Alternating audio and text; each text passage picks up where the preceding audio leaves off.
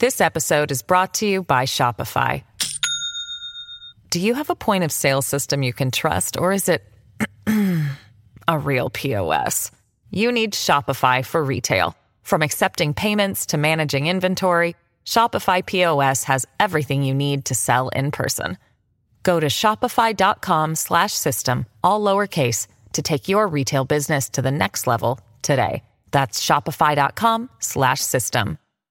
Hello, everybody. This is Marshall Poe. I'm the editor of the New Books Network. NBN listeners like to read books and buy them. So we thought we'd tell you that right now, our friends at Princeton University Press are having a remarkable site wide sale. You can get 50% off books, including ebooks and audiobooks, with the code 50, F I F T Y, at checkout until May 31. You can save some real money on Princeton University Press books. I encourage you to go there and check it out.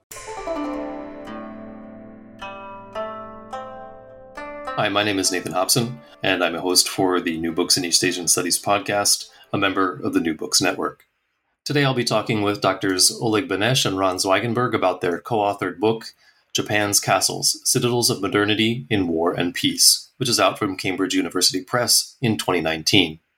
This book uses the fate of castles after the Meiji coup of 1868 as a case study to explore aspects of Japan's modern history, including historical memory, cultural heritage, state civil society, national religion, uh, national regional relations, etc. The authors show that although castles entered the modern era as a symbol of the dark feudal past Japan hoped to leave behind, they quickly took on a diverse set of functions and meanings.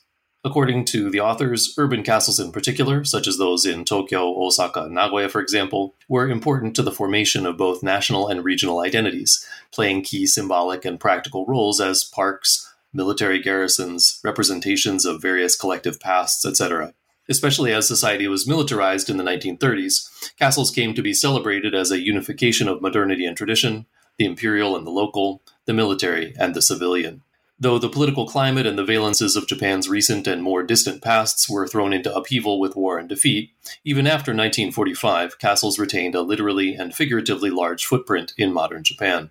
Japan's Castles explores the divergent histories of castles, including Hiroshima, Kanazawa, Kokura, and also the castle boom of the early post war decades to illustrate ongoing tensions between visions for individual regions and Japan itself in the period of national rebuilding that followed World War II.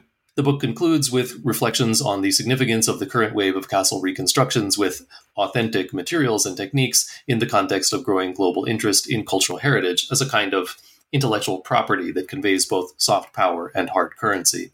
Whether dismantled or garrisoned or transformed into munitions factories or parks, and whether original, bombed, rebuilt, or conjured up as roadside attractions, Benesch and Zwigenberg show that the shifting circumstances and meanings of castles can teach us much about Japan's modern history. So, gentlemen, welcome to the podcast. Thanks for joining us. Um, so I wanted to first ask uh, sort of our traditional question here on the podcast, which is um, how did you come to this project? What was the genesis, the origin of the project? Um, so I guess I should take it because.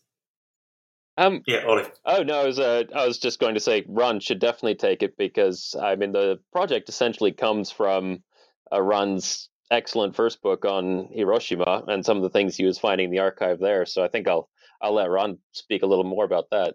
Yeah, thanks, Oleg. Um, yeah, it started uh, somewhat with uh, my first uh, my first book on Hiroshima, where I was uh, researching the rebuilding of Hiroshima after the bomb, and I realized that when they celebrate the reconstructed Hiroshima in 1958 in this big event uh, called the Hiroshima Reconstruction Festival, they're also reconstructing the Hiroshima Castle, which was destroyed by the bomb, which I found at the time quite peculiar because a lot of what Hiroshima's reconstruction was about was modernity and building a modern city. So I couldn't really explain to myself why they're building the castle.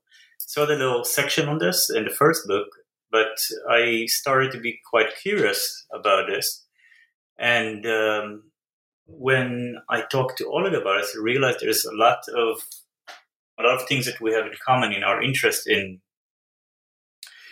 um, martial culture and the remaking and invention in martial culture. Of course, Oleg wrote his first book about Bushido, right? So, you want to take it from here? I mean, I think there was this.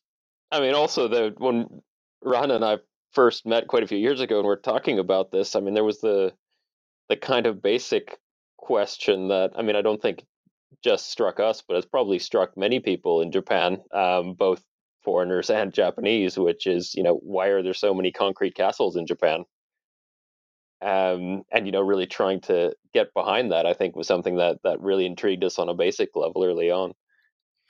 Yeah, it's really started as a very basic thing. As if you travel around Japan and you just why are all those things here? And especially if you know and you're aware of uh, medieval uh, European castles, it's even more peculiar because they're all made of concrete and they might look nice from outside, but when you go in, they look quite, uh, how should I put it, not very impressive.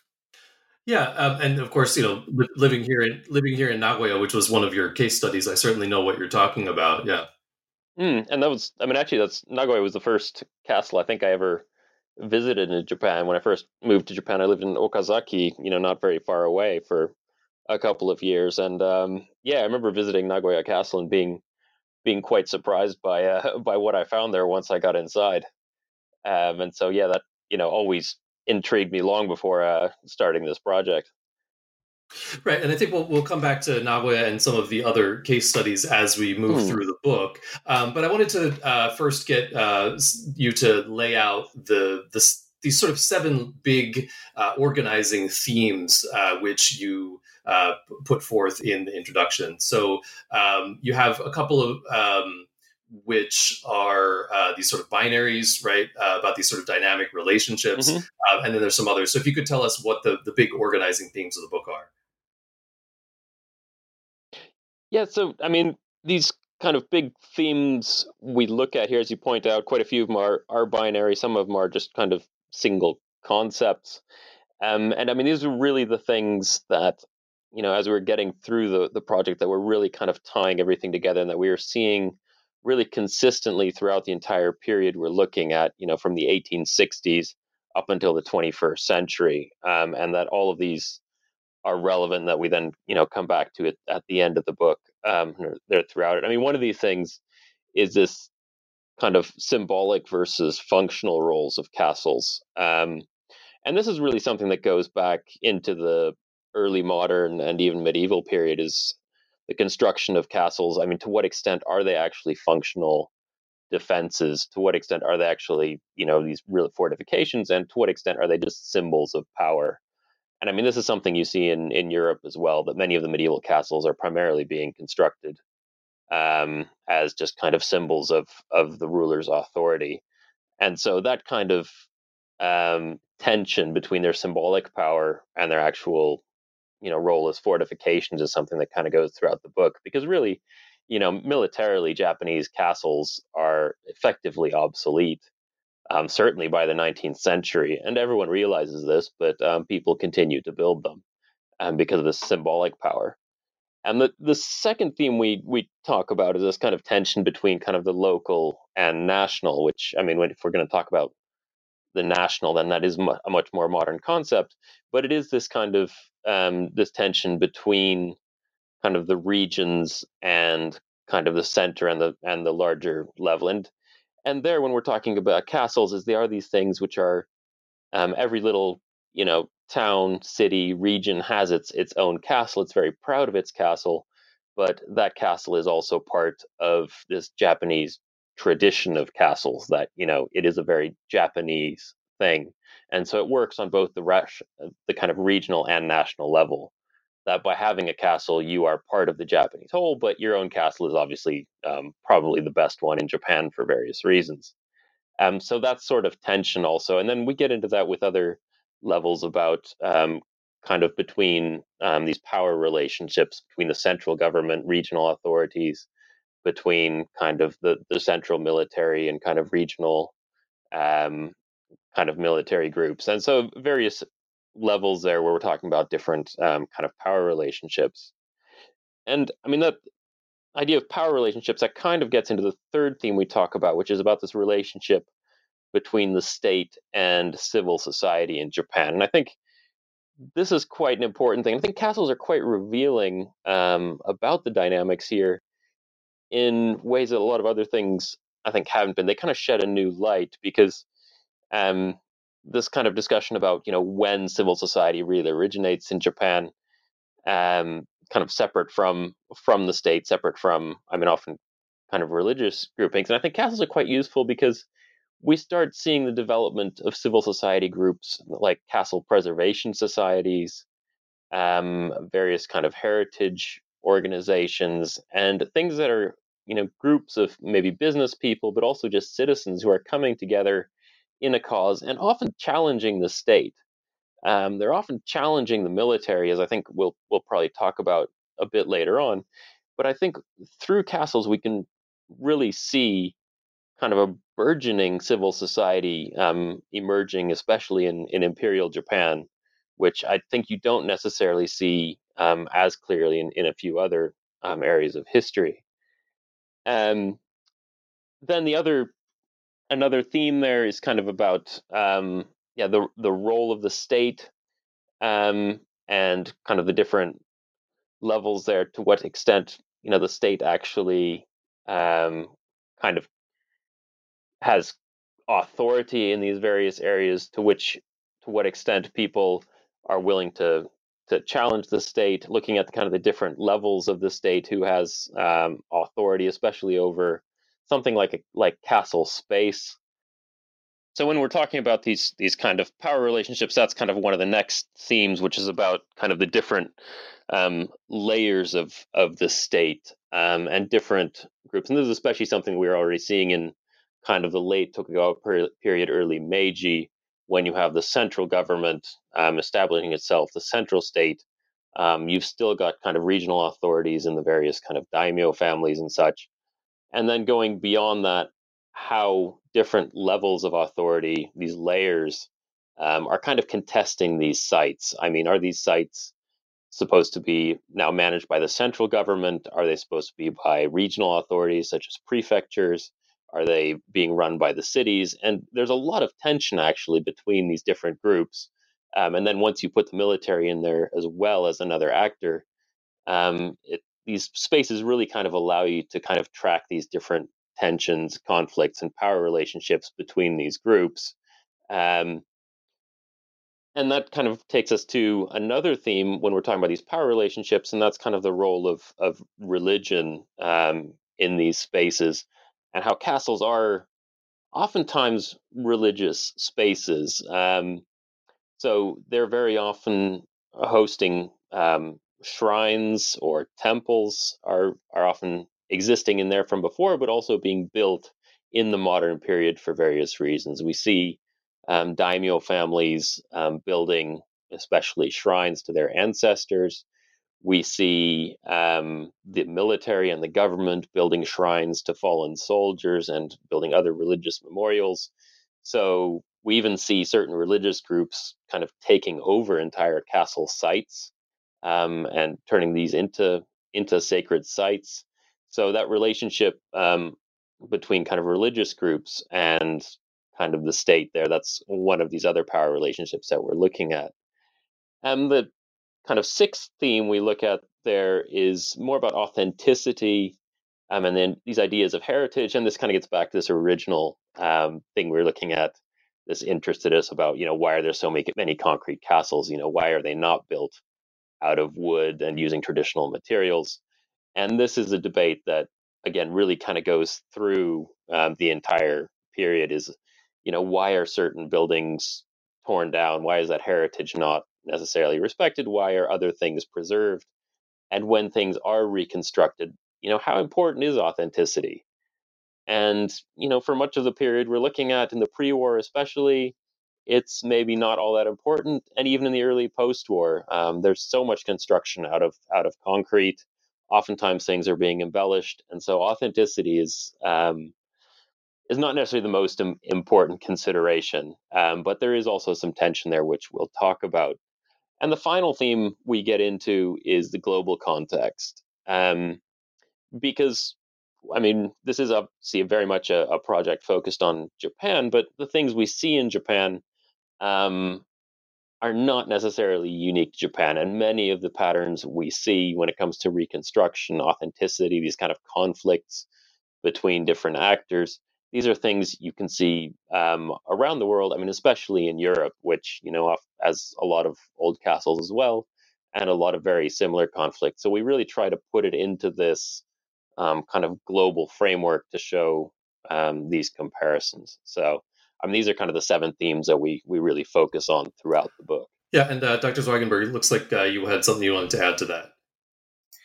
Yeah, um, just jumping on on the last uh, two issues of Odysseus. This is something that we looked at throughout. I think the most of the first half, and we've been working on this for four or five years. In the first two years, we were mostly focused on Egypt, Odyssean heritage. And only gradually all those other themes have uh, emerged. And when we realized that castles are such a rich site for exploring Japanese history, we had this uh, really good moment um, when we realized, I think, uh, Oleg is one of the uh, talks he gave, I believe it was, when we realized that military, militarization, demilitarization are actually the guiding kind of argument that we, we should pursue here. But this is still, uh, of course, very important for us, and it's something that I intend to pursue. And, and when we and we pursue a little bit, and when we write about Heisei, what ex- really um, we can talk about it later on, but really surprised me the most is the seventh theme, the last theme. How global was this? Uh, how much of what happening in Japan happened everywhere else, and how much connected were those uh, those developments? Uh, specifically because initially it was conceived as a very Japanese project for both of us, I believe. Yeah, thanks. Um, so the before we jump into the body of the book, I think it's uh, important for me to ask a sort of definitional question, and without getting too into the weeds or too nerdy about the whole thing, um, what is a castle? Um, and in particular, I'm asking this because uh, there's a distinction between the the keep um, and the castle, uh, which is important. Um, you also have this Japanese word tenshu, which has two different uh, orthographies, two different sets of kanji. Uh, which maybe you'd like to talk about that as well, since uh, it does come up in the book. And then, of course, the who cares question, right? Like, is it important that a castle is different than a keep? Um, and how does that uh, influence? What significance does that have for our understanding of castles and also the book? Yeah, I mean that that's an excellent question, very fundamental one. It's it's usually kind of the the first one. Um, I think Ron and I both get when we're we're talking about this subject to um, audiences that are not Japan specialists, like especially you know what is a Japanese castle. I mean, um, ultimately it's it's that kind of full kind of assembly of of walls and moats and gates um, and turrets, and then usually um, at the very center you have this this very large keep, um, which is kind of the the symbol of of the castle, and really comes to, um, I guess, summarize the castle. That if if you don't have a keep, then um, especially in the modern period, the castle just seems incomplete, and that that's one of the reasons we ended up kind of focusing on the keep in in this book um, because many of the moats and walls around Japan, especially, have kind of been lost. They were filled in throughout the modern period. They were torn down. They were repurposed for other things. Um, many keeps were torn down as well. But when we talk about reconstruction and when the, the frenzy of castle reconstruction happens in the 1950s and 1960s, it's almost always about the keep. Um, there are many places that end up restoring also walls and moats and such, but really the focus is the keep and even like a you know a, a great castle um, i mean let's take edo castle you know now the imperial palace in tokyo which you know is the largest castle in japan um, there is a sense that something is missing there because it doesn't have a keep and there's actually currently a, a quite a prominent movement to rebuild the the edo castle keep there because in spite of its its size in spite of the being the imperial palace and everything else by not having a keep there's there's just something lacking there the kind of identity of, of um, the site. And I mean, to, to answer that other question or, or talk about that a little bit um, to the extent that we can answer this, this the thing about um, the tenshu, the, this Japanese term, where, as you mentioned, there's two orthographies, there's two sets of, of, of kanji there. Um, and the older one, which the two kanji are the same ones which are used for the traditional rendering, rendering of the Christian um, God, Um, and then the second one means heavenly protector. The, sec- the the second orthography in that is has been tied to Buddhism and a few other things, but is a bit more um, neutral, shall we say? But one reason that this becomes quite significant um, is that in the 16th century, kind of the first major keep in Japan, um, built by Oda Nobunaga at um, Azuchi, is seen as by many people as being influenced um, by the Jesuits, especially, and, and based on European models. And there is speculation in the Tokugawa period that Oda Nobunaga was influenced um, and was actually by the Jesuits and was worshiping the Christian God in this keep. Um, and that's one of the reasons it, it was given this name. And this this idea, whether it's accurate or not, there's still debate about this. But this debate goes on throughout the Edo period, and the keep continues to have this this connotation as being something potentially European in origin and possibly modeled on Christian churches. And this becomes quite significant once we get into the modern period um, with the rise of nationalism, because people are now arguing that, well, actually, these keeps are a purely Japanese invention. There is no foreign influence on these at all. Um, and it's quite a often a, a, chauvinistic argument without much evidence either way, but essentially trying to um, just eliminate any hint of foreign influence on these, whether it's European or Chinese, and just trying to demonstrate that these are purely Japanese. And one way of kind of emphasizing that is by getting rid of those, or trying to get rid of those other characters that are similar to the Christian God and bringing in um, what seem more Japanese ones. So um, there's a lot of, of tension here, and these debates, you know, really ramp up in the imperial period um, in the 1910s and 1920s. Yeah, I thought this was a sort of interesting uh, example of the the seventh theme, in a sense, the global context of castles, right? And their questions about authenticity um, and links to a sort of uniquely Japanese identity in the discourse, you know, right from the very beginning. Um, and I think that's something that you know, I, I certainly as uh, somebody who didn't know uh, a whole lot about castles before, and you know, reading the book, um, that was sort of fascinating to me that that's you know baked in from the very beginning. Um, so I want to jump into the the book itself, um, and it's arranged into two parts uh, chronologically. Uh, Meiji to about 1945, and then part two um, is a thematic uh, rendering from 1945 onward, the the, the post-war period. Um, and I think, in, if I'm reading this correctly, you're sort of looking at 1868, the Meiji Restoration, the coup d'état that creates the modern state, and then 1945, uh, the, the end of World War II, um, as these two sort of major turning points. And those are kind of bookending um, the, the, the first period. Um, and if I if I understand from uh, uh, talking to you guys, uh, it looks like Dr. Benesch was uh, largely responsible for um, some of the initial research for uh, part one. So I'm going to direct my questions about part one to you. Um, so let's start with chapter one, which is castles and the transition to the imperial state. Um, and so this is the sort of historical background about castles in the early uh, years, the early decade or so, two decades or so of the modern period, uh, the 1860s and 1870s. Um, so you write that um, the history of castles complicates our understanding of the Meiji transition, as many of the great changes after 1868 were actually the realization of earlier moments. At the same time, castles presented opportunities for the new government to establish and consolidate its authority through a combination of old and new. So, could you tell us about the state of castles at the end of the Tokugawa, the beginning of the Meiji period, and then what changed and what remained the same uh, across that Meiji transition?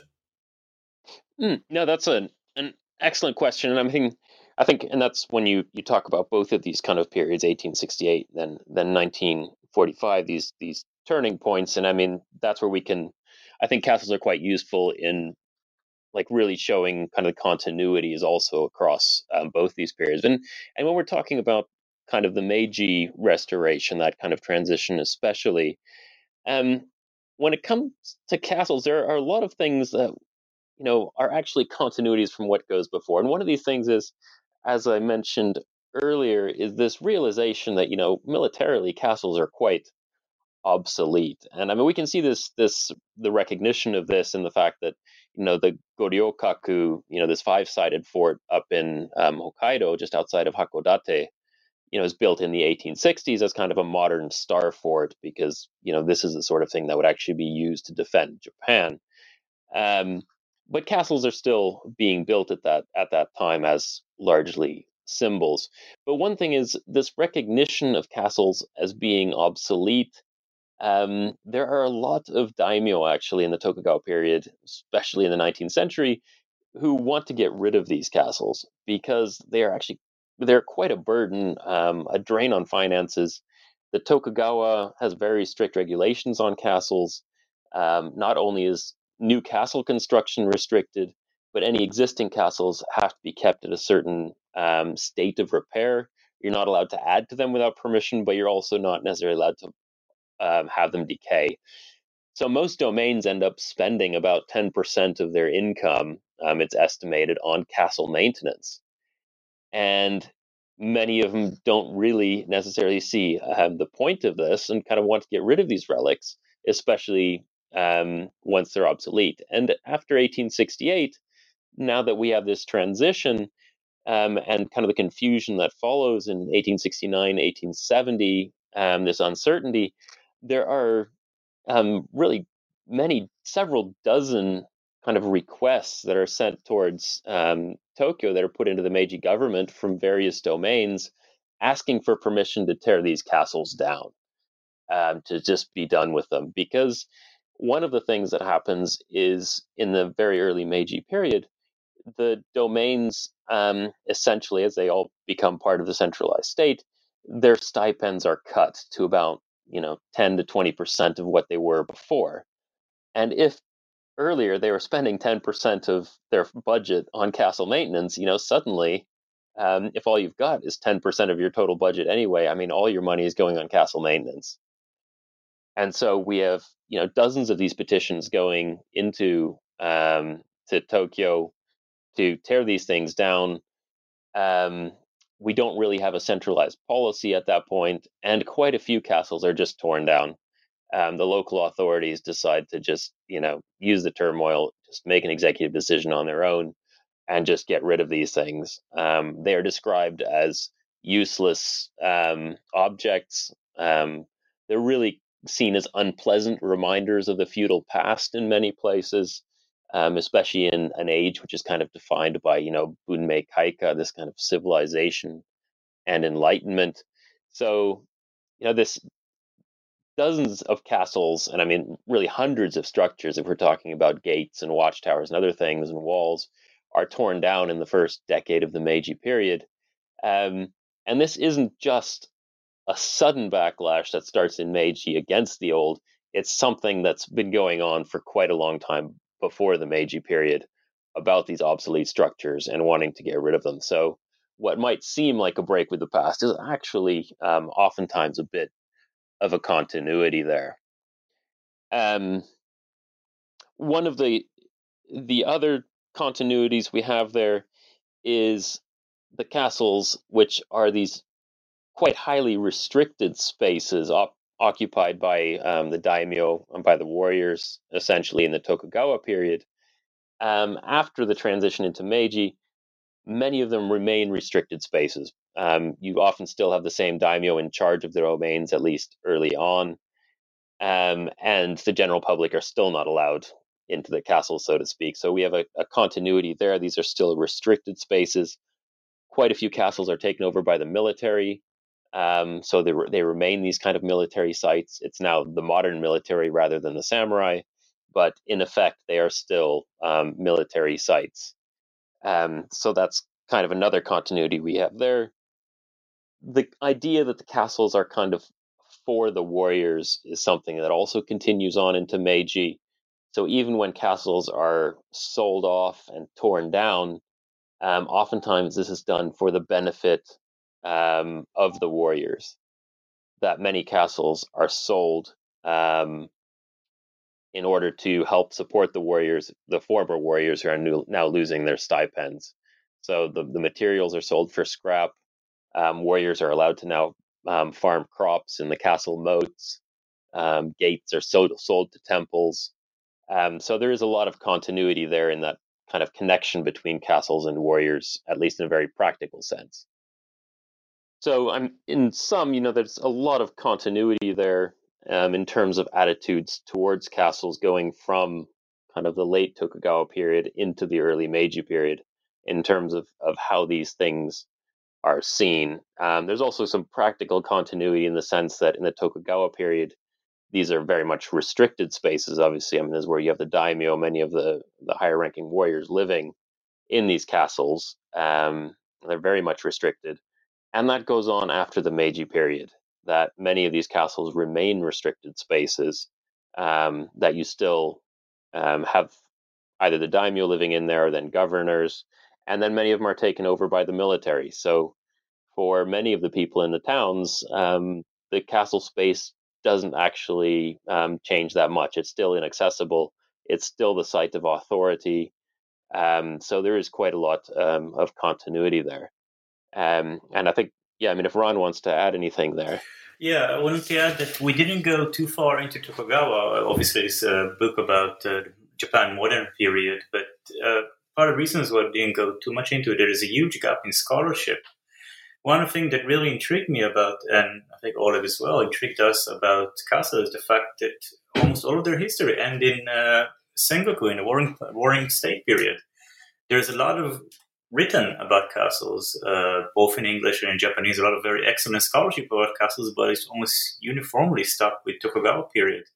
So uh, something that I think kind of calls for much more research in terms of continuity between eras into modernity is um, the fate of castles in Tokugawa something that I particularly uh, care about giving my, giving uh, what I wrote on the second part is the is the attitude of commoners and city folks to their castles. I mean, people build those castles. We usually think about those castles as in context of the lord, usually a famous warlord uh, like Kato Kiyomasa um, or Date Masamune, but what about the people who build them? We don't know much about the people who build them, but the people who live next to them.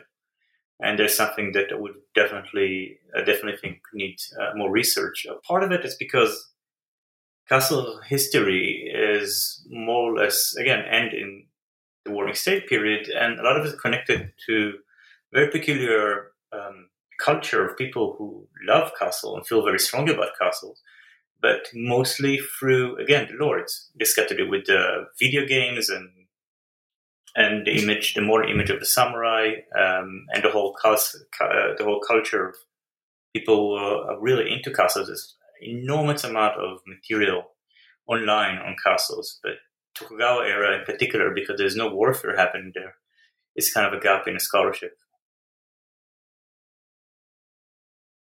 Yeah, that's really interesting. Um, so I wanted to uh, jump into uh, chapter two, and chapter chapters two and three form a kind of unit because they're dealing with concurrent developments um, from the late 1870s into the 1920s.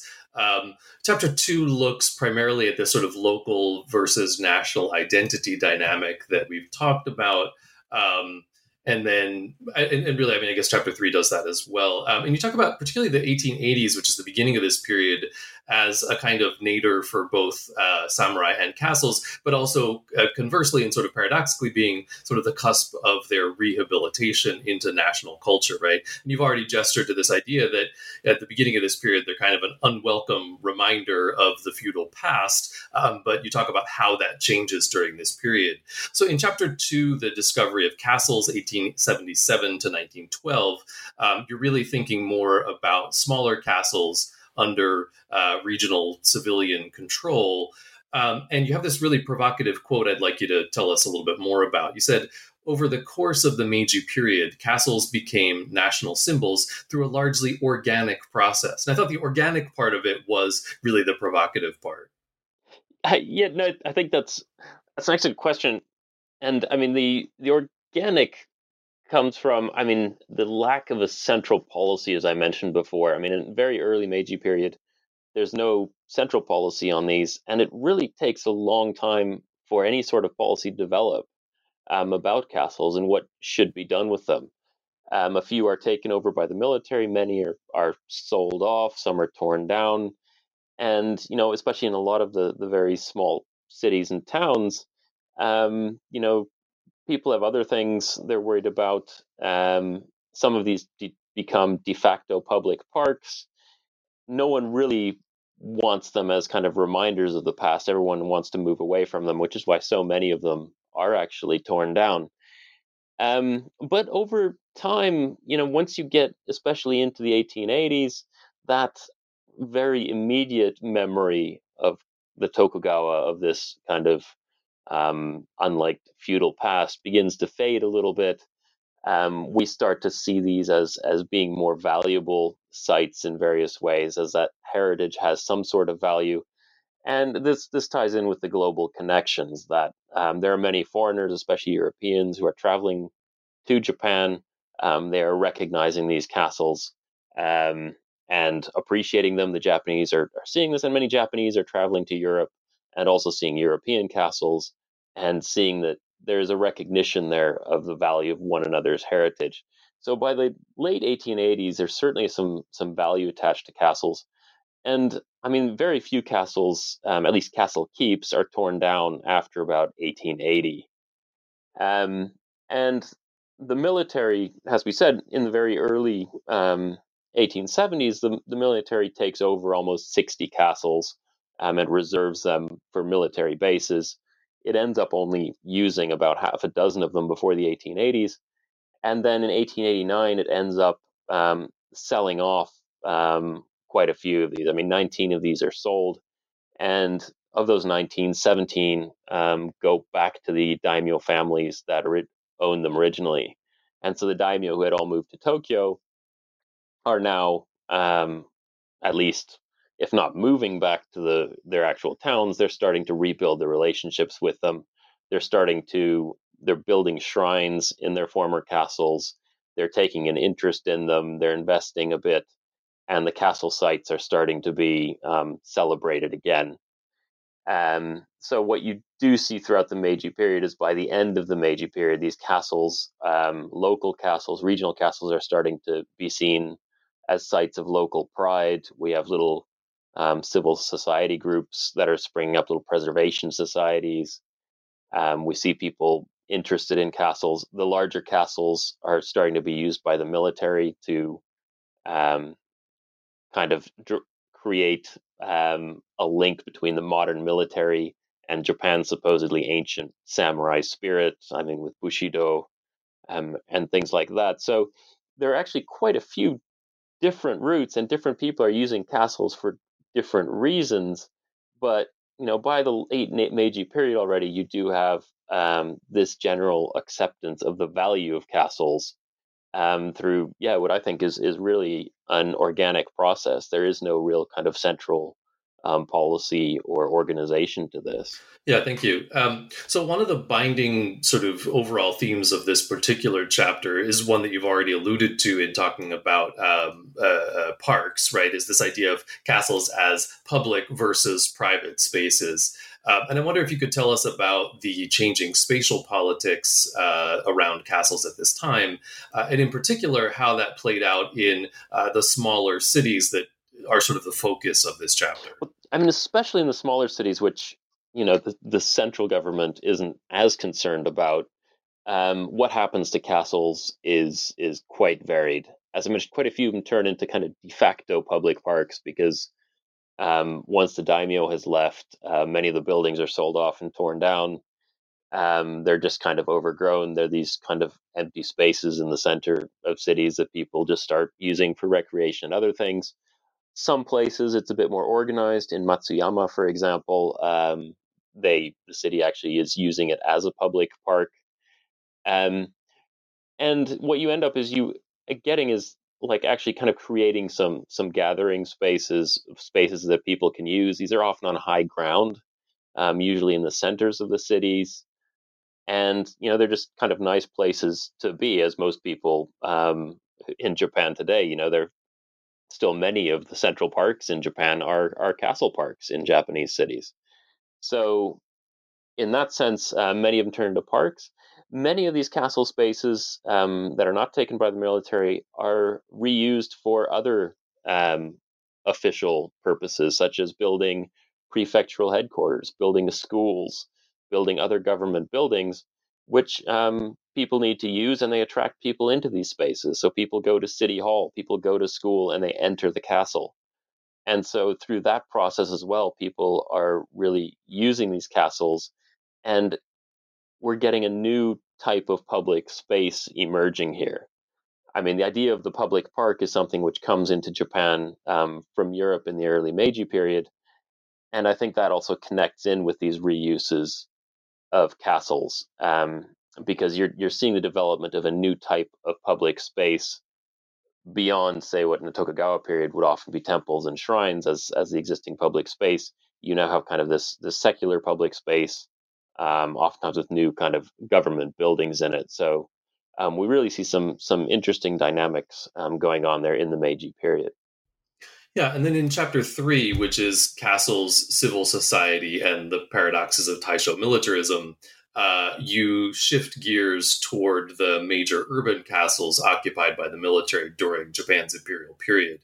Can you tell us about the relationships between the castles and military, uh, the military, the cities, the public, uh, civil society, castles during this time? Um, and also, um, what was the social, the political, the economic significance of having massive garrisons in Japanese cities? Uh, tying it into the, the book's themes, what were the symbolic and practical functions of these urban castles in these years? Uh, and I just sort of, to, to preview it, you have this lovely quote from Colin Jaundrill that suggests the relationship was quite tense. Uh, uh, Jaundrill wrote, Many civilians remained dubious about living next door to hundreds, excuse me, thousands of hard drinking, armed, and horny 20 year olds. yeah, I, I really enjoyed that quote by John, and I think that um, certainly applies to Japan, but it applies to just about anywhere where you have um, kind of military and civilians living in very close proximity. I mean, I think a lot of the issues we see in, in Okinawa, for example, today um, could be comparable um, to that situation. And um, I mean, this this whole issue of of the military, um, and especially when I'm talking about Taisho here, but this issue of the military is something that um, Ron and I kind of came to a bit later. As, as Ron mentioned, the first couple of years when we were working on the project, we were focused on these ideas of um, kind of authenticity and heritage. And then gradually, as we were going through the sources, looking at things, we really discovered there was a much bigger story here about the role of the military. But that role of the military has been so comprehensively erased um, in the last um, almost 70 years that um, it took us quite a while to really um, be getting to the bottom of this. And I mean, that's something Ron will talk a bit more about, um, about that, that process of erasure in the post war. But um, I mean, essentially, the, the role of, of the military, um, especially in the in the larger cities, is you know the first six large kind of military organizations, the the Chindai, um, that are set up in the in Japan. These first giant six garrisons are essentially all set up in castles, and in the very early Meiji period, and in throughout the 1870s, 1880s, as kind of more and more um, garrisons are set up throughout Japan with you know infantry divisions and regiments. So many of these are being set up in castles um, because these spaces are available as the military is being established and expanding. I mean, in 1884, there are already you know 14 castle garrisons. Um, in the next decade, they create 10 new regiments, and these are all also put into castles. And in many of these regional cities, I mean, the troops can be 10 to 25% of the population. Um, so, you know, there are a lot of, of troops in these areas, and this, this causes a lot of tension. Um, when I talk about civil society earlier, um, there are many people who would actually like to get um, the soldiers out of their castles because of all these problems um, that um, you have by having all these, um, as Jaundrill says, kind of drunk, horny 21 year olds. Um, and we get these tensions between, you know, wanting to get the military out of the castles, out of the center of the city, but not wanting to get rid of the military completely because the military is a huge economic force in all these, especially in the regional cities. Um, so there's this many places. I mean, Nagoya is a good example, actually. Um, they want to get the army out of um, the castle, but they don't want it to leave completely. They want it to move out into the suburbs somewhere. So you you know you keep all the economic benefit, but you get the problems out of the center. And there's movements similar to that all over Japan. Is like let's get um, the military out of the center of the of the town, um, move them somewhere else.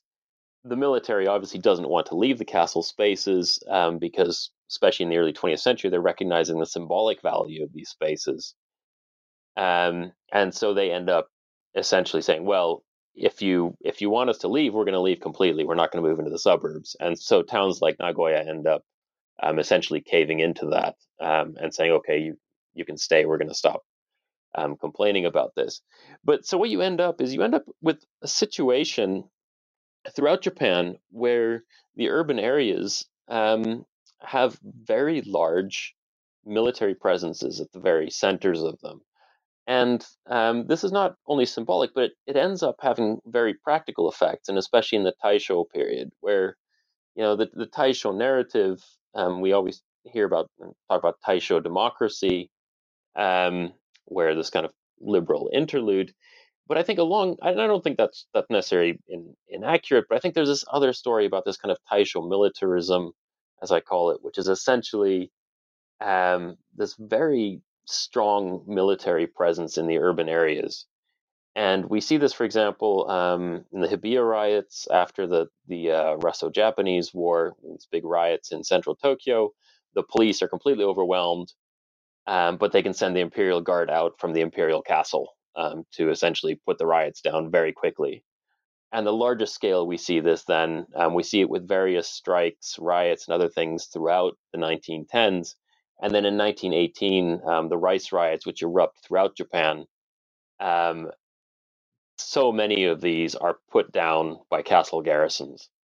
I mean, throughout the rice riots, which take place again all over Japan, there's roughly 92,000 troops that are mobilized um, when the police can't deal with it. And throughout Japan, you know, close to 100,000 troops are being mobilized to, to crush these riots.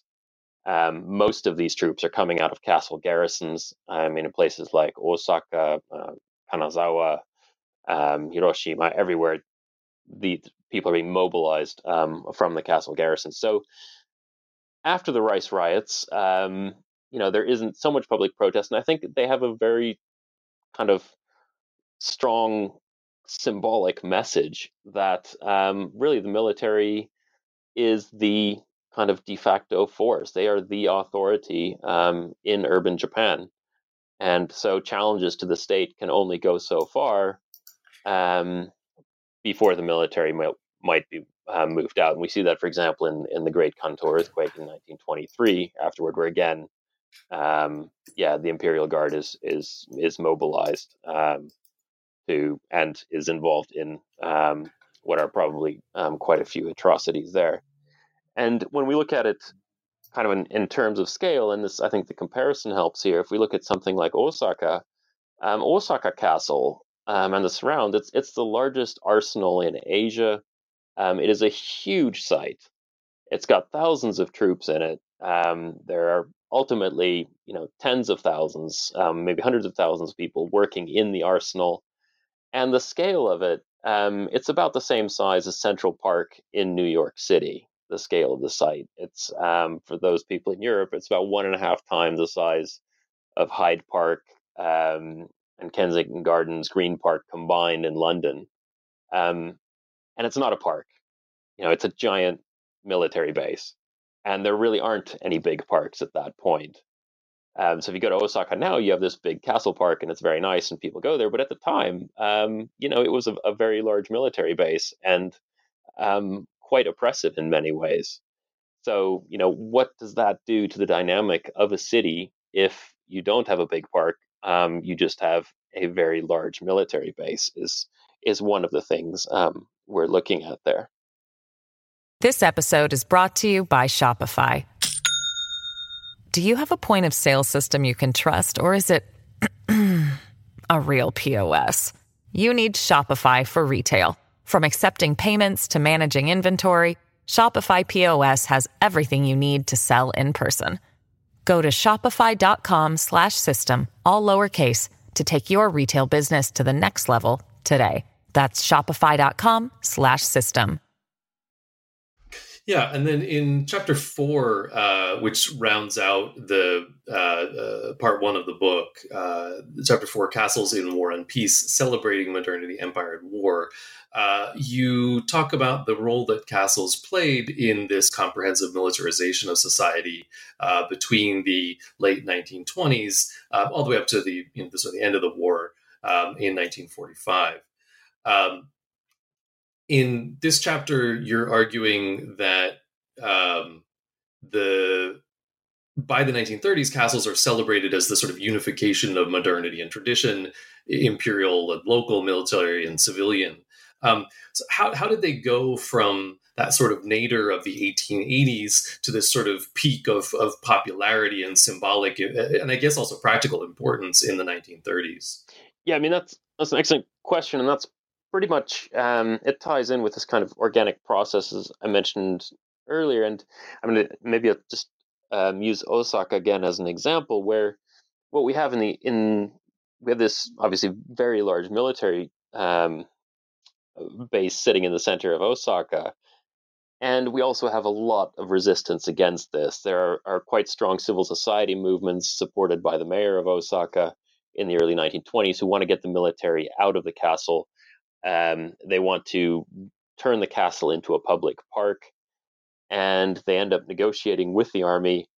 Um, and the army agrees. The army is quite um, cash strapped in the early 1920s, and they make a deal um, in 1925, essentially with the city, that they will give the city the very center of the castle as a public park. It's a it's quite a small part of the castle, um, and they will allow um, the city to build um, a concrete keep, to rebuild um, Toyotomi Hideyoshi's keep, um, provided that the city spends even more money um, building a new headquarters building for the army, which which they don't have. And so, in its in the city's desire and civil society's desire to um, kind of have this space and um, demilitarize a site, at least to a certain extent, to get their castle back, so to speak, um, they go in on this deal. Um, they spend um, a vast amount of money that's all raised from donations from from individuals and businesses, and they build a giant new headquarters building, which is you can still see there next to the keep. And they also rebuild the keep, and so this becomes um, kind of this very popular public park. And so on weekends, you know, people in Osaka they go to this public park um, which is the middle of a, of a major military base. There's the divisional headquarters building there. So even as they are, you know, spending their leisure time, they are also um, engaging with the military and seeing that relationship between the military and the castle. And the military is not just in Osaka, but throughout Japan. The castles are sites for large expos. Um, they're hosting events. They're hosting festivals. Um, and they're they're they're doing flight demonstrations and they're really kind of celebrating the military in all these things. And this connection between castles and the military um, becomes very strongly um, promoted by both the military and then also by the civilian side in the 1930s that when civilian groups um, are trying to rebuild castles in places like Iga Ueno, they're also um, inviting the military to to help um, when they have expos to celebrate the castles. They also have big military displays, and so by the time you get into the late 1930s, there's a very strong connection um, between the army specifically um, and castles. That you know the modern Japanese soldier is now the heir um, of the samurai, so to speak, of Japan's traditional martial culture and castles are really kind of the physical uh, manifestation of that of that unity. Can I jump in one second? Um, um, I want, in connection to Osaka, the the headquarters building that uh, Oleg mentioned is built in a European as a European style castle, which was another peculiar thing that I was wonder about. And it's actually not so peculiar if you compare castles in Japan. Uh, the role of castles in Japan as, as uh, Oleg mentioned as uh, places for garrison that um, demonstrate the physical power of the state over striking workers, rioting uh, citizens, and the like. This is something that also happened in the state. If you see very similar building uh, to the what was it, the Fourth Brigade headquarters? Mm-hmm. Fourth Division. Fourth yeah. Division. Yeah, Oleg is better than me in uh, unit numbers. Um, if for Division headquarters, it's actually uh, correct me if I'm wrong, model on uh, European armories, uh, or European and American uh, armories. There's a lot of those in American cities. Like where I went to school in New York City in Hunter College, when I went to, went to university, there's a huge armory on 68th Street. I also used to go to see art shows in the armory um, in Park Avenue and other places. All those places are now as benign as Japanese castles. But you see art exhibition like used to house army units and military units that will um, suppress striking workers. That is something that I wouldn't see, and I think we wouldn't see. Uh, speaking of the global connections here, without looking at castles through this history of militarism, realizing how much it is connected to uh, connected throughout the world. And here also uh, we can add, and Oleg maybe can expand on this, on castles as an example of fascist architecture. This is the fascist era, right? Mm-hmm. Yeah, I mean that that's obviously one of the the kind of big questions about you know Japan and fascism, and without wanting to get into into those those debates of you know was Japan fascist, um, you know there, I think there's agreement that you know Japan never really developed that much infra- fascist infrastructure or fascist architecture, but I mean in insofar as there could be something, castles might be one of the closest things, um, just given that relationship with the military. I mean the the Kwantung Army in um, Manchuria, they they build their headquarters building essentially like a replica um, of Osaka or, or, Nagoya Castle. When you look at it, um, it, it, it's fascinating. It's and it still exists. It's now used by the Chinese Communist Party, um, which is kind of an, an interesting thing um, up in in Changchun. But I mean, one thing I wanted to just briefly touch on is is, is Nathan in his question kind of mentioned this kind of tradition modernity connection. Um, one thing, since we're talking about Osaka, is when they're rebuilding Osaka Castle, which kind of starts in 1928 and takes about three years, when they're rebuilding the castle keep there, um, it's supposed to look like Hideyoshi's keep from the outside, but you know anyone who's been inside it knows on the inside it's it's quite institutional. It's made of steel reinforced concrete, um, and this is you know, pretty much the most modern building material at that point. It's got express elevators, and it is very consciously a combination of tradition in terms of form and modernity in terms of strength. Um, that you know you're using the most modern materials and technologies in there, and you know you're really kind of showing off your capabilities. Um, and you know, someone once once pointed out after a talk I gave on this once, they said, "Well, you know, if if Toyotomi Hideyoshi would have had uh, steel reinforced concrete, he would have used it too. Yeah, that's probably quite quite a good point. Um, so I wanted to uh, ask one more question about this chapter before we sort of close out uh, part one and move on to part two, and that is about the fate of castles in wartime. And you've already talked about how, for example, Osaka was transformed into this you know massive uh, uh, munitions factory, right? Uh, so more generally, sort of what happens to castles in wartime? You know, they're they're sites of garrisons and so on and so forth. Um, how does that change, if at all, uh, between say 1937 and 1945? Um, so that's it's an in- interesting development because they end up um, a lot of the big garrison castles, um, as I mentioned, Osaka is a good example, Nagoya. Um, they're kind of this this very large garrison with a a little public park often in the middle of it that people can access. Those parks get gradually shut down. So in Osaka, um, first they, they, they prohibit photography. Um, then a couple years later, they say okay, um, and they block out all the windows so you can't actually look out of the the keep anymore. And then they just ban the public completely. I think in 1943. I mean that's something we see throughout Japan. Is this, these castles become off limits? They're completely uh, military sites. Um, and as a result, you know, many of them are also targets of bombings um, in uh, the, the Second World War towards the end. Um, quite a few of them are destroyed. Nagoya is an, is an excellent example. That's that's destroyed in the firebombing of Nagoya, early 1945. Um, strangely enough, the relationship between these castles as being military sites and their fate is not all that close.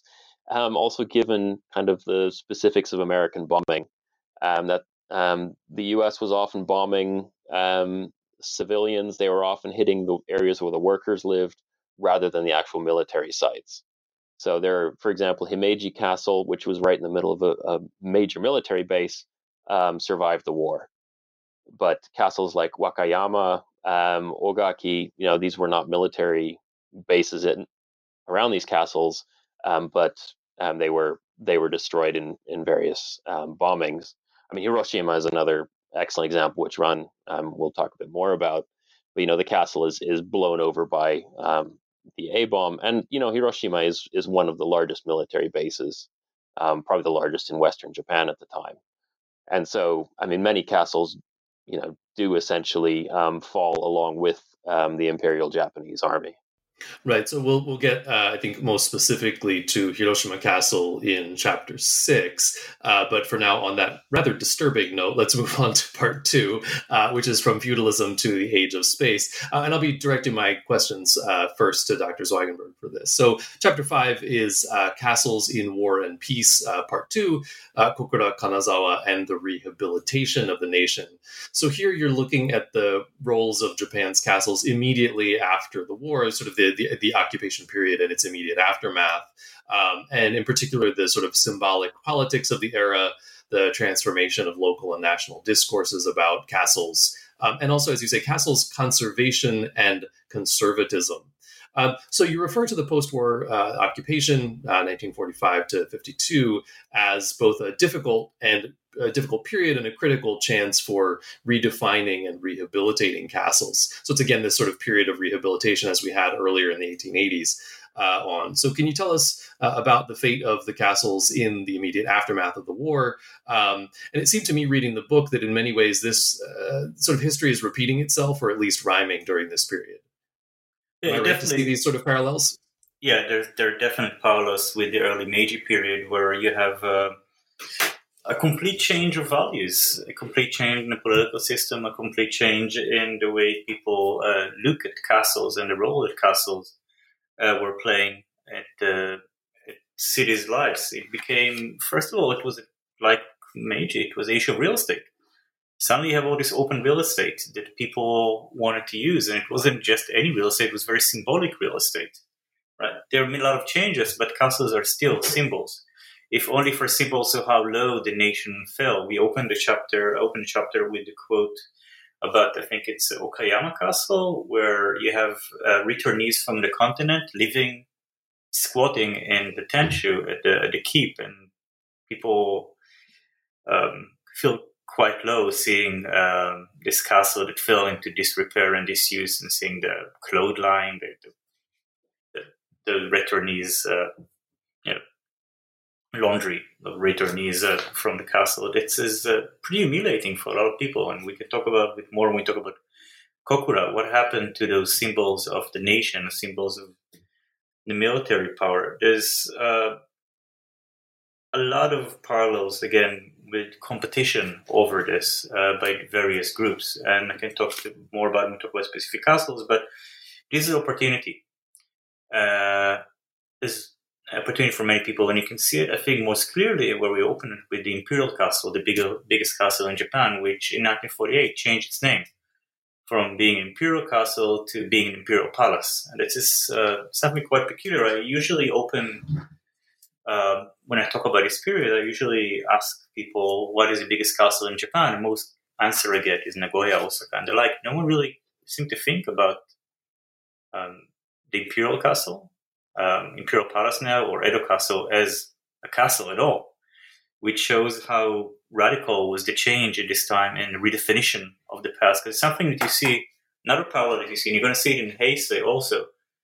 If, if anything that is constant in castles is how in any one period they negate the immediate period before that. So if in Meiji they negate uh, in, in Meiji the immediate uh, Tokugawa Pass is negated. Yet afterwards, in 1910s and 20s, the very low status of samurai and castles in, in early Meiji is negated. then in a post-war, the, the military um, role of uh, castles is negated, and you can see it again in Heisei, where people look down concrete castles and so on. So there's this, all those, as you said, rhymes between uh, different uh, eras of castle building, of uh, castle history in Japan. Yeah, and so uh, you you've already uh, pointed a little bit to this, and of course it's in the uh, chapter title. But the chapter um, focuses on the sort of contrasting examples of Kanazawa and Kokura castles.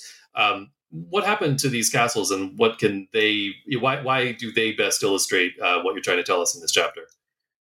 So the imperial castle uh, tell us um, much about the immediate change, uh, but you can see it the best in Kokura and Kanazawa. You have two extreme examples of what happened to castles uh, during the during the immediate post-war. Um, in one, you have the progressive uh, winning the battle over the real estate of the castle, and the other, you have the conservative uh, factions in uh, winning the fate of, the, of what happened in castle. And Kanazawa is particularly interesting because it will happen again in the 90s. You'll have another change. So Kanazawa was uh, the site of, uh, like so many other castles, of um, it was a military site, and like almost every other castle in Japan, it was taken over by the Americans. So the only exception uh, that I can think of are Hiroshima for obvious reason. It was too dangerous, um, too dangerous, too radioactive, or considered radioactive at the time. And the Imperial Castle, which stayed in Japanese hands. Beside that, all castles became uh, American military sites. In Kanazawa, the Americans, uh, the Americans uh, very early decided to vacate the site and give it to back to civilian authorities. The question is, who are they going to give it to, and who is going to get it? And Kanazawa is fascinating because there is this very contested uh,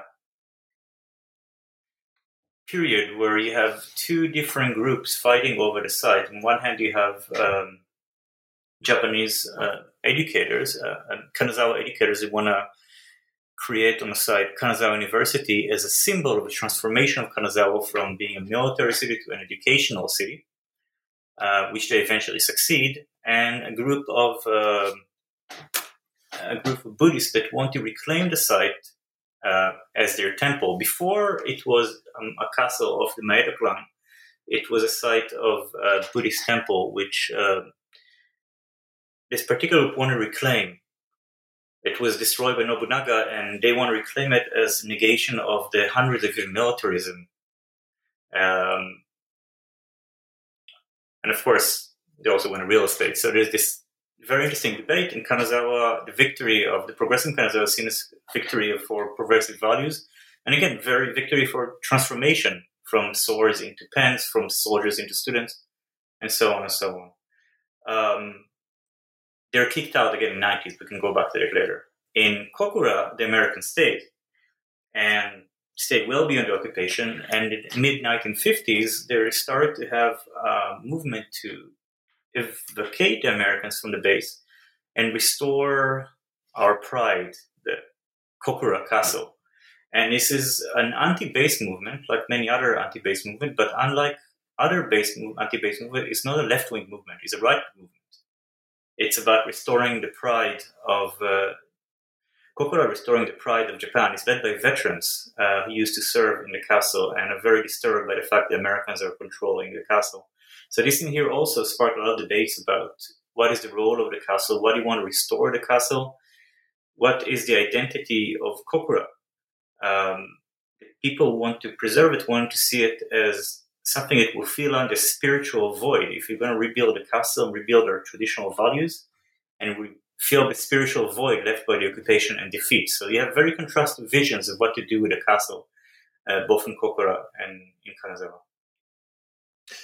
Yeah. Um, in chapter six, you move on to talking about uh, Hiroshima Castle very specifically. And this is the beginning of what I, I sort of see as a, a kind of unit, uh, chapters six to eight, uh, about the castle boom, as you call it, of the 1950s to the 1980s.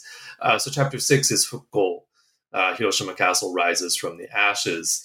Um, and obviously, you know, Hiroshima is invested with a lot of uh, political baggage. Uh, so, any questions about Hiroshima and uh, the the castle sort of symbol of potential symbol of militarism is going to be a, a, difficult and fascinating one. Um, I think it's fair to say that castles oddly then overlooked as part of the city's modern history. I guess it's kind of overshadowed. Uh, maybe that makes sense. Um, in its you know reimagination as a global city of peace, um, but what can we learn then by bringing the castle into focus here? Right? I mean, it, you know, it, why why spend our time talking about the castle when there's so much else to talk about with Hiroshima? Um, and in particular, in the in the chapter, you compare it uh, and contrast it with the post-war history of the Gokoku Shrine, which is another understudied site as far as I can tell. Um, and if you could tell us about the that comparison, that'd be great too.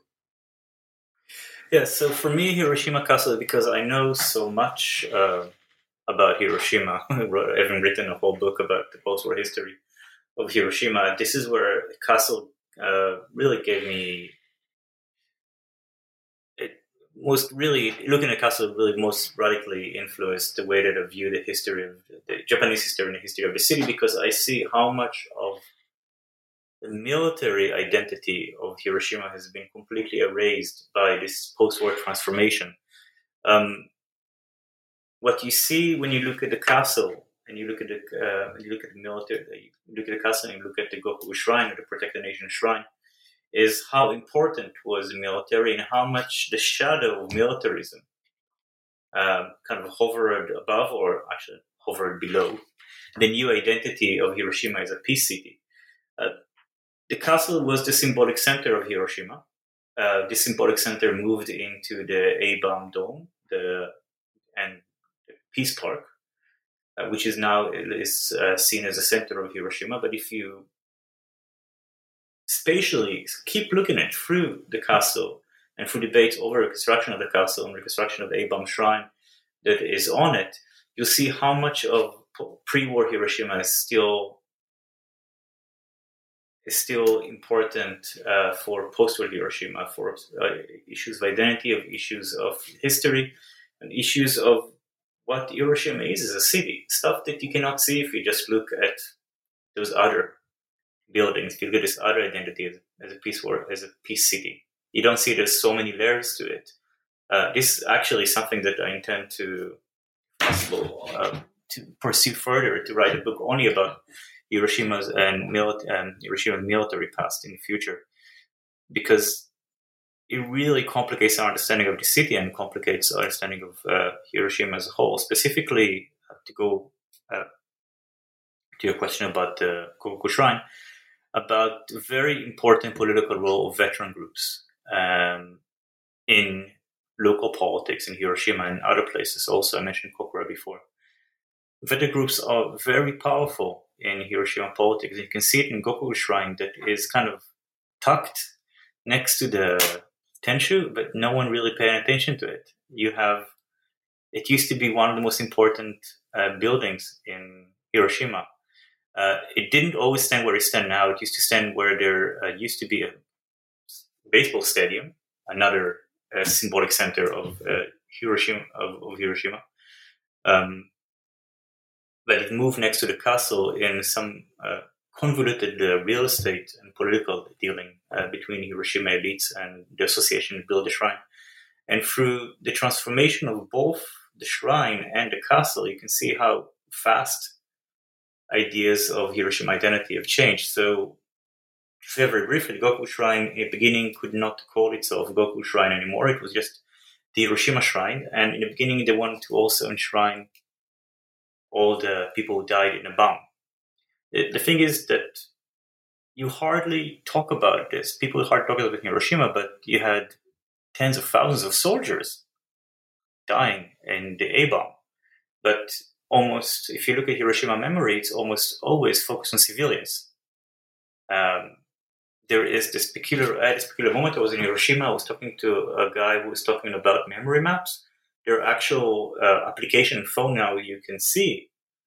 Um, and it's quite an amazing application. If you walk around Hiroshima on your phone, you can see the memories of uh, hibakusha, people who survived the bomb, where they were exposed to the bomb. And there's a huge gap in the center of the map, and it's a castle there's almost no memory of the people, the soldiers who died, of the fact that Hiroshima was a military center. If you look at the Gokoku Shrine and people were shrined there, through the castle, you can see this, and this gap coming into view.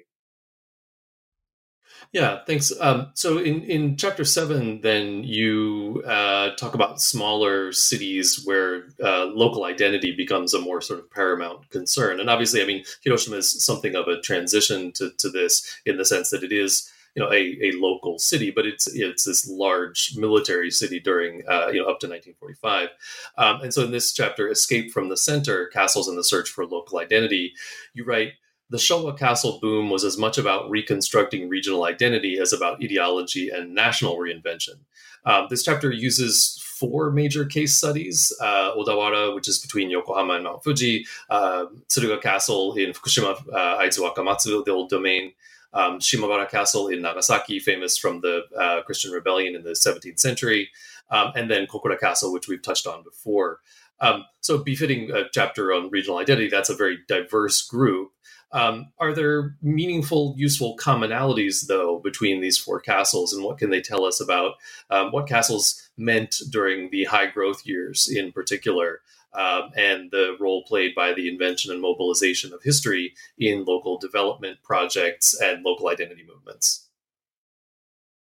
Yeah, here history uh, rhymes again. Uh, Oleg mentioned before the way that uh, local castles in the Meiji period um, kind of symbolized Bushido better than, which is a national uh, a national uh, ideology, but better than other castles around, we have the best Bushido. Is in here uh, also you kind of have a repeat of this of people both wanting to show castles being a unique, um, their castles being unique, but also as the best example of a Japanese castle as part of the canon. So it's mostly about the commonality, about marginalization and wanting to belong. Ironically, uh, the kind of the quote that got me into uh, looking at the commonalities is by uh, Fujioka Michio, who is a guy responsible for constructing 14 castles, mostly lookalike uh, Himeji um, knockoffs. I mean, I'm a bit reductive here, but uh, basically, he said that all of regional cities are becoming like little Tokyos.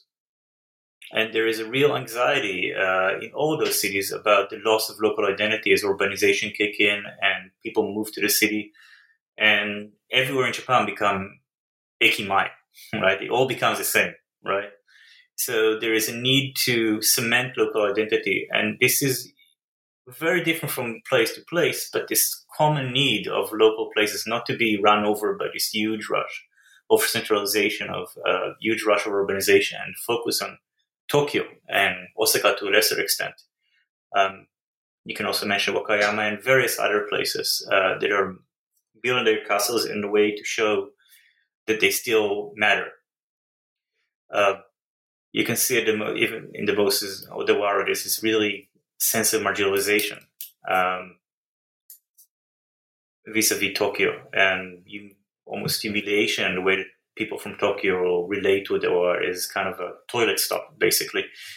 Uh, but there's much more to it. And when I we looked at it, we looked at Aizu Wakamatsu and Shimabara that you mentioned also have very strong grievances toward the um, very strong grievances toward the center. It's not just and we're still going on today. Now there was 150 years from Meiji, and there's still tension between Hagi and Aizu Wakamatsu, right?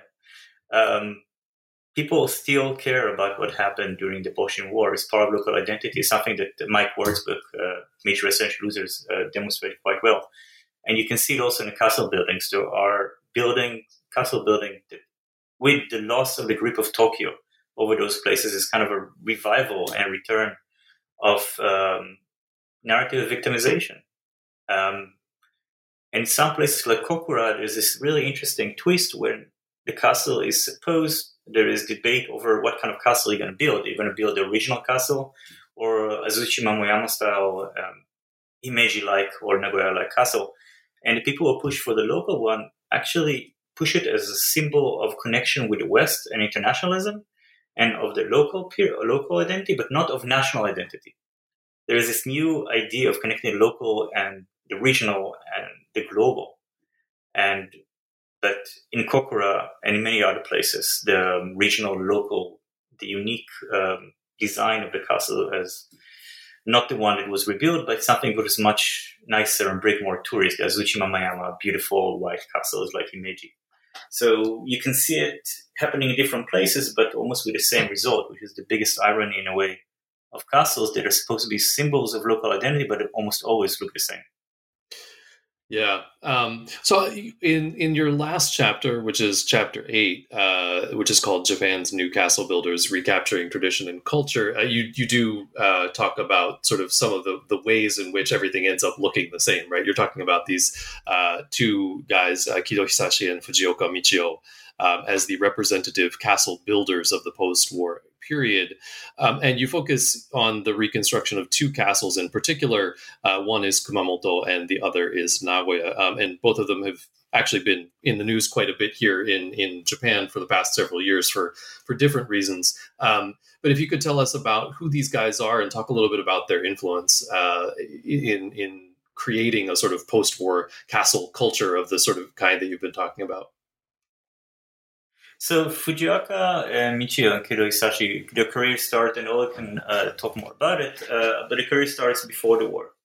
Uh, they both work with the army, uh, with daimyo families. They are um, they are pushing for interpretation of castles as symbols of Bushido and Japanese spirit. And then after the war, there is this, like with so many other Japanese intellectuals and architects, they have this conversion or reconversion uh, into um, seeing castles as symbol of culture, and this is basically what we tried. I tried to capture in this chapter about the domestication, and we can see it also in other places. But the, the, domestication of castles, uh, from moving them from symbol of the military into safe symbol of cultural nationalism.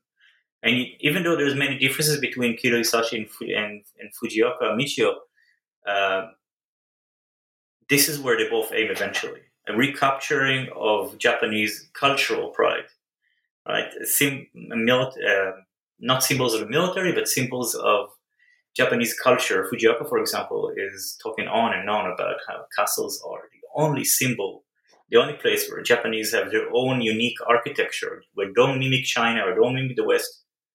Uh, but this is something that the Japanese are, have an original contribution to. Also, uh, as I mentioned before, is also um, an advocate of local identity versus Tokyo, ironically, because he comes from Tokyo. Like so many of the construction companies and the architects and designers, and Japan is so overtly centralized, you can't really escape Tokyo. So even though those castles again are uh, those, those, castles are built as symbols of local identity uh, in Nagoya and in and living in Nagoya, you know how dear the castle is to nuclear identity, they're still doing it with Tokyo, uh, with Tokyo money and with Tokyo architects. Um,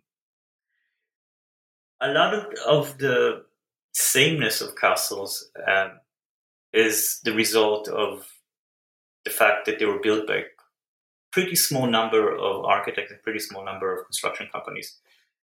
There is a lot more to be done about the economy of building uh, castles, the, the and the companies that build them because they have a lot of a lot of uh, influence. Um, you can see it in one instance, for example, where the company that built Nagoya Castle uh, also built uh, Aizu Wakamatsu, and they kind of offer Aizu Wakamatsu. Why don't you guys also have a Golden Dolphin? You know, Nagoya has them. Aizu Wakamatsu never had any dolphins, right? But why not? You know, two for the price of one and they have the golden dolphins in Nagoya. By the way, uh, where you, you, see the the, um, the construction company Obashi getting in conflict with the city uh, over uh, those things and other things. Um, one time, for example, they wanted to fly the American flag from Nagoya Castle, and the city objected to it uh, on August 15. Sorry, city objected it for obvious reasons. So this is really, really interesting uh, dynamics between construction companies and cities. Yeah, Dr. Benesch. I just want to um, pick up a little bit because um, Ran mentioned um, you know Kyo and uh, Fujioka's kind of pre-war history, um, and this is something which I mean I, I do talk about a bit in in um, chapter four is kind of the um, the kind of origins of, of castle studies in Japan, which I mean people academics only really study castles. I mean a little bit kind of in the 1910s, It gradually picks up in the 1920s, often influenced by developments in Europe and interest in castles, especially in Germany. And then in the 1930s, we really see establishment of kind of castle research as a field, um, and actually even sponsored by the military. It, the military creates its own, the army creates its own kind of castle research division um, in I think 1933. But um, both Kido Hisashi and Fujioka Michio, um, they're both going through graduate school um, in the 1930s. They are doing studies of castles. They are working um, with people like Toba Masao, um, Orui Noboru, who are some of the the big figures in the in the pre-war period. And this older generation, they keep writing all the way um, through the war into the 1950s, 1960s. Fujioka and Kido, um, they kind of keep working and and you know actually building these castles. Then in the 1950s and 1960s, there's incredible continuity among the personnel who are doing these things. I mean, Ran mentioned um, the construction companies, the continuity there. There's a continuity among um, the scholars on castle research, um, this trans-war continuity. And I mean, another continuity that um, I'd like to maybe highlight is with the castle reconstruction projects themselves. I mean, we mentioned um, Osaka being reconstructed. Osaka, when it's completed in 1931, it has an incredible kind of inspirational effect. I mean, it ripples through man, and you know, dozens of cities want to now rebuild their own castles, their own keeps, and there are all these plans everywhere in the 1930s to rebuild their castle keeps. I mean, Kumamoto is, is a very good example of this. Um, and obviously, being the 1930s with um, kind of conflict, Great Depression, various other things, almost no one is able to realize it in the 1930s, and these plans tend to get shelved. Um, also, the military decides that non-military use of concrete construction is, is not allowed. Um, but these plans are shelved, and then they're in the 1950s. And so, oftentimes, these castle reconstructions that we are seeing in the 1950s, 1960s, um, Wakamatsu is a good example. These are actually plans from the 1930s that have been you know, kind of dug out again and then realized. And so there we're um, really seeing kind of this trans-war continuity. I mean, the way they're they're kind of being framed is slightly different in the 1930s versus the 1950s, but the reality of wanting to reconstruct one's castle, recreate one's heritage, um, really just goes on right through um, kind of this trans war period. Yeah, and one of the things that you then go on to talk about in the conclusion is the way that it seems to have returned now. And I don't know whether you'd like to comment on that. Dr. Zwigenberg, is that something you'd like to talk about?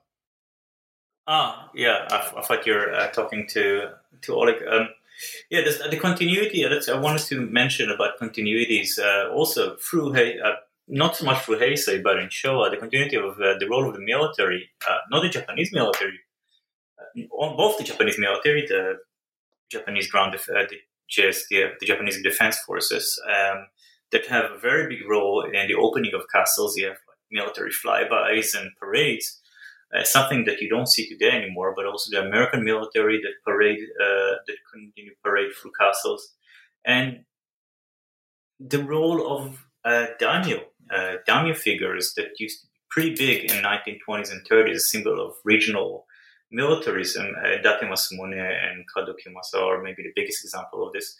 There is kind of kind of recaptured, safe Japanese masculinity that is presented and paraded um, in castles uh, in this era, and it's actually continuing till today. The worshipping of local warlords. I mean, if you go to Sendai, it's real all over the place. The, the figure of Date Masamune uh, or Kato Kiyomasa in Kumamoto, and this is an idea of Japanese masculinity that transcended the war era and continued till today.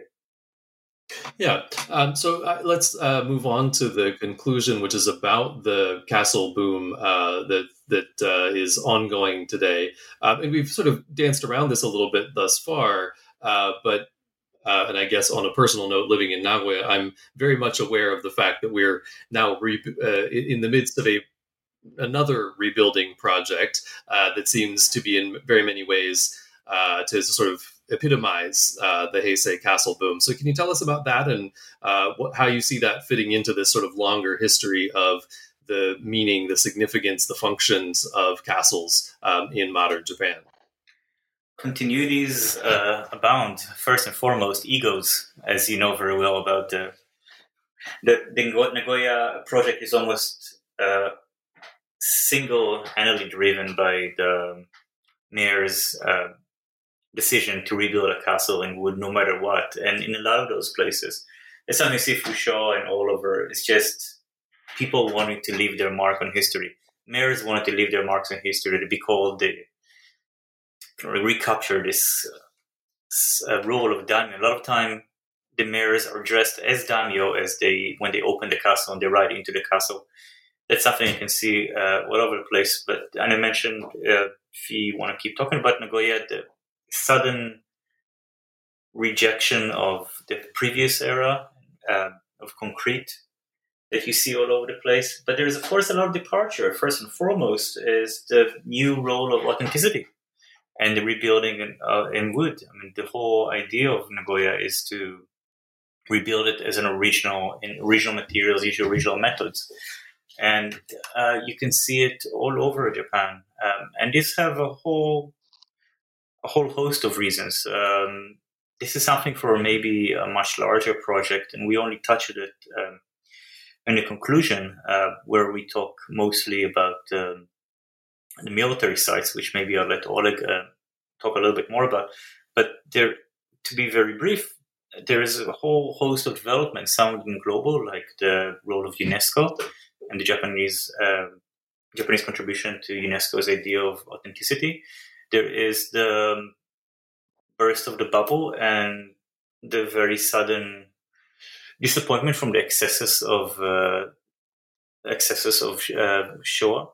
There is the new ideas of environmentalism and green living and green city, and also a very Heisei idea of Edo as a much more simple time, a much more simple time, which is connected to traditional uh, craftsmanship and the view of the castles as treasure troves of tradition, but not quite in the same way they talk about in Shaw, but now more about as preserving craftsmanship, preserving regional uh, ways of doing things. So it's more about the materials and way that people are using them, uh, rather than the shape of the castles than before. Um, Oleg, do you want to jump in and talk about the military uh, angle?